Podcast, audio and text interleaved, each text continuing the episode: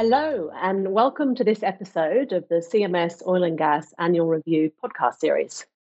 In this series, we're going to be discussing the latest developments in English oil and gas law and what it means for the industry. So, my name is Sarah Grenfell. I'm a disputes partner and I'm based in London. And I'm joined today by Mark Rathbone, who's a transactional partner in our Singapore office, and Ted Rhodes, also a transactional partner in our Rio office. And today we're going to be discussing the English High Court case. Uh, the judgment was handed down in 2019, and the case name is Priyanka Shipping Limited and Glory Bulk Carriers Limited. I'm now going to be handing over to Mark, who's going to provide you with a summary of the facts of the case. Thanks, Sarah. There's two parties to this case. The defendant is a Singapore company who are former owners of a Capesize bulk carrier. Um, the, the buyer, the claimant in this case, was purchased a vessel uh, under a memorandum of agreement. And basically, the price was paid. It was delivered to the buyer on the 14th of May, 2019, in Singapore. The purpose of the sale was to basically trim down the fleet for the defendant, and it was sold for the purposes of scrap and scrap only. So, the significant part of this case and the facts were that the MOA memorandum of agreement stated that the buyers guaranteed that they wouldn't use the vessel for trade. Essentially, it would be scrapped, and that they would furnish a certificate at the end of that to demonstrate that it had been scrapped. At the time that it was delivered, the buyer, according to its the facts, had intended to sell the vessel on for scrap, but within six days of the sale, couldn't find a buyer for the for the vessel to scrap it, and at that time, the market changed. The price for scrap had dropped, but uh, the actual freight market had risen. And the buyer's agent then began making inquiries to use the vessel for cargo. A few days after that, the buyers sent an email to the seller through their agents, in effect asking them to drop the restriction that was in the MOA and the answer they got back was no. So basically, the clause stood. There was a restrictive covenant that they couldn't use the vessel, it had to be sold for scrap. However, despite that, in the following three months, the, the buyers um, used the vessel and concluded two trading fixtures. And during the course, or very shortly before the hearing, um, uh, uh, what this case is all about, they had actually uh, entered into a third fixture. So the seller claimed for an injunction to restrain the third fixture. And we also claimed negotiation damages, which we'll explain a little bit later, or both. The buyer claims, counterclaimed the seller was entitled to no more than nominal damages. I'm going to hand over to Ted, who'll, who'll take you through the uh, decision to court. Thank you, Mark. Yeah, so in short, the court in this case uh, granted the injunction but refused to uh, award uh, negotiation damages. And in coming to that conclusion, the court gave a useful uh, analysis of uh, negative covenants uh, and their enforcement. They said that normally, but not invariably, negative covenants would be enforced by way of injunction, and that there was no need to show that damage had been or would be suffered in order to uh, obtain an injunction to enforce a negative covenant. As we know, uh, injunctions are an equitable remedy and therefore discretionary, and the courts can refuse to grant them if uh, to do so would be unconscionable or oppressive. But that test goes beyond simple hardship uh, or inconvenience, which are treated as um, natural consequences of, of the restriction, um, and it is on the party that is seeking to avoid the negative covenant uh, to demonstrate that the court that its enforcement would be oppressive. However, in relation to uh, the claim for negotiation damages, the court held that based on uh, settled precedents, they would only be awarded if the seller had a had lost uh, a, a, lost the use of a valuable asset. And in this case, because the seller had already sold the vessel, it had no proprietary interest in the vessel, nor any ability to use it to trade or to profit from its use uh, and therefore it refused to grant um, uh, negotiation damages in this case. It would have been the, the seller would have been entitled to common law damages if it were able to show uh, that it had lost benefit um, by the uh, the breach of the uh, restrictive covenant.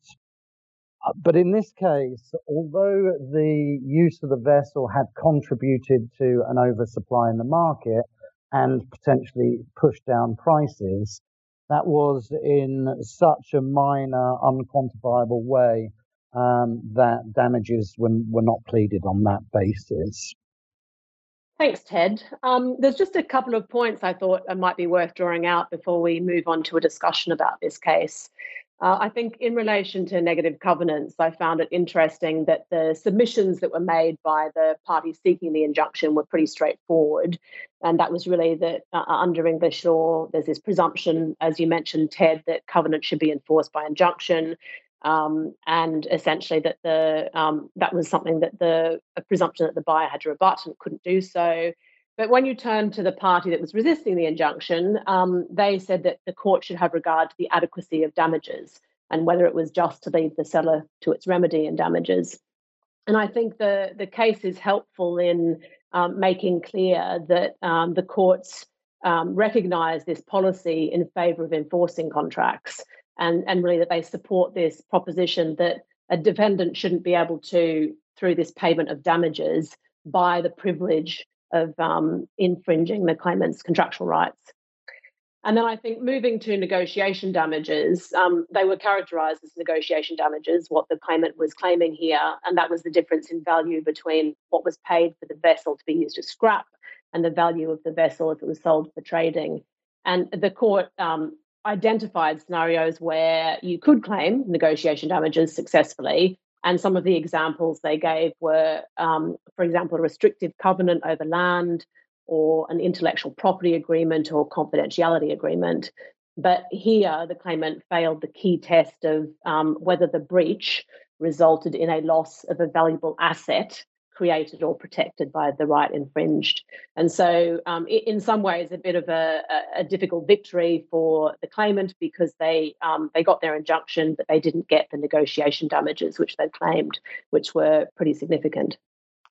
Um, I think the negotiation aspect, uh, negotiation damages aspect of the claim is on appeal, so um, something to bear in mind. Uh, and so, uh, really, I mean, talking about the takeaways of this case, um, what are your thoughts, Ted, about about the the approach that the the court took? I think it's interesting uh, the rejection of uh, negotiation damages in this case um, because in rejecting that and enforcing the injunction, that really the court is tending to a market-based solution. Uh, it's it's taking the burden off of the court to put itself into the party's position and calculate the the value of that negative covenant. Um, and by enforcing it, they're saying, well, if the parties want to negotiate between themselves to to have that waive, then they're entitled to do so. But otherwise, it, it will be enforced. Um, and I think the other interesting point here is that the parties should avoid, uh, or, or, we should avoid uh, drawing a, a, big general rule here. As always, the, the case was based on its facts, and we're talking about a bulk carrier, um, which is a very large and commoditized market which is why it was impossible really to show an effect on prices caused by breach of one negative covenant. That might not be the case, for example, in uh, the FPSO market or a market for specialized rigs or, or other equipment where the market is smaller and more specialized and potentially expert witnesses could uh, identify direct damages caused to the seller um, by those those vessels uh, which should have been scrapped reappearing in the market. Yeah, I think that's I think that's a good point about the facts being um, all being quite fact specific. I mean, it seemed to me if you're seeking to avoid litigation uh, going forward as well, where you've got a negative covenant, that there it should remain open to the parties, and it would make some sense in agreeing a liquidated damages regime. Uh, and I can't help but think that looking at the facts of this case, that you could see that the defendant might well have taken the view early on that perhaps only nominal damages would be payable, um, and that there was some benefit um, in them um, breaching uh, the negative covenant because they were doing that um, quite uh, openly, weren't they, with the number of um, the number of contracts that they entered into in relation to the vessel. What, what's your take on the case, Mark?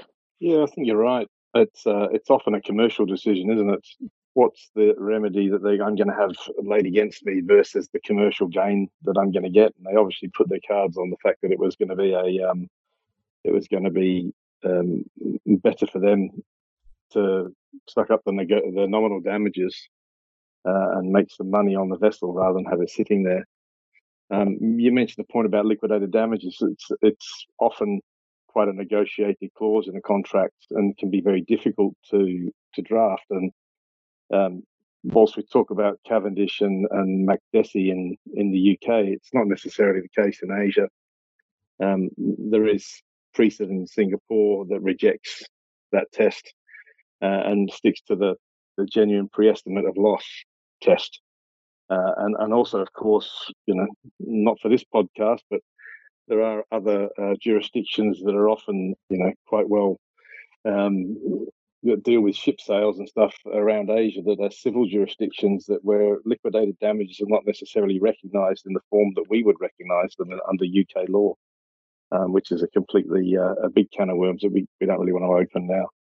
Yeah, it's a good point. I think um, I've certainly seen seen cases where um, contracts might have the governing law change quite late in the day, and parties might not always appreciate what the impact that can have on um, on various doctrines that they might recognize or know well under their own uh, governing law or one that they're more familiar with. So I think we're probably agreed that uh, this case doesn't really raise anything new, but it's helpful if you're wanting to understand what the remedy will be in respect of a breach of a negative covenant, uh, and also uh, interesting to see the approach taken on negotiation damages. But as Ted said, something that's probably confined uh, to the facts of this case, and it could turn out differently um, in relation to uh, a different case on different facts. Well, thank you for joining us today, and we hope you enjoy our future podcasts in this series.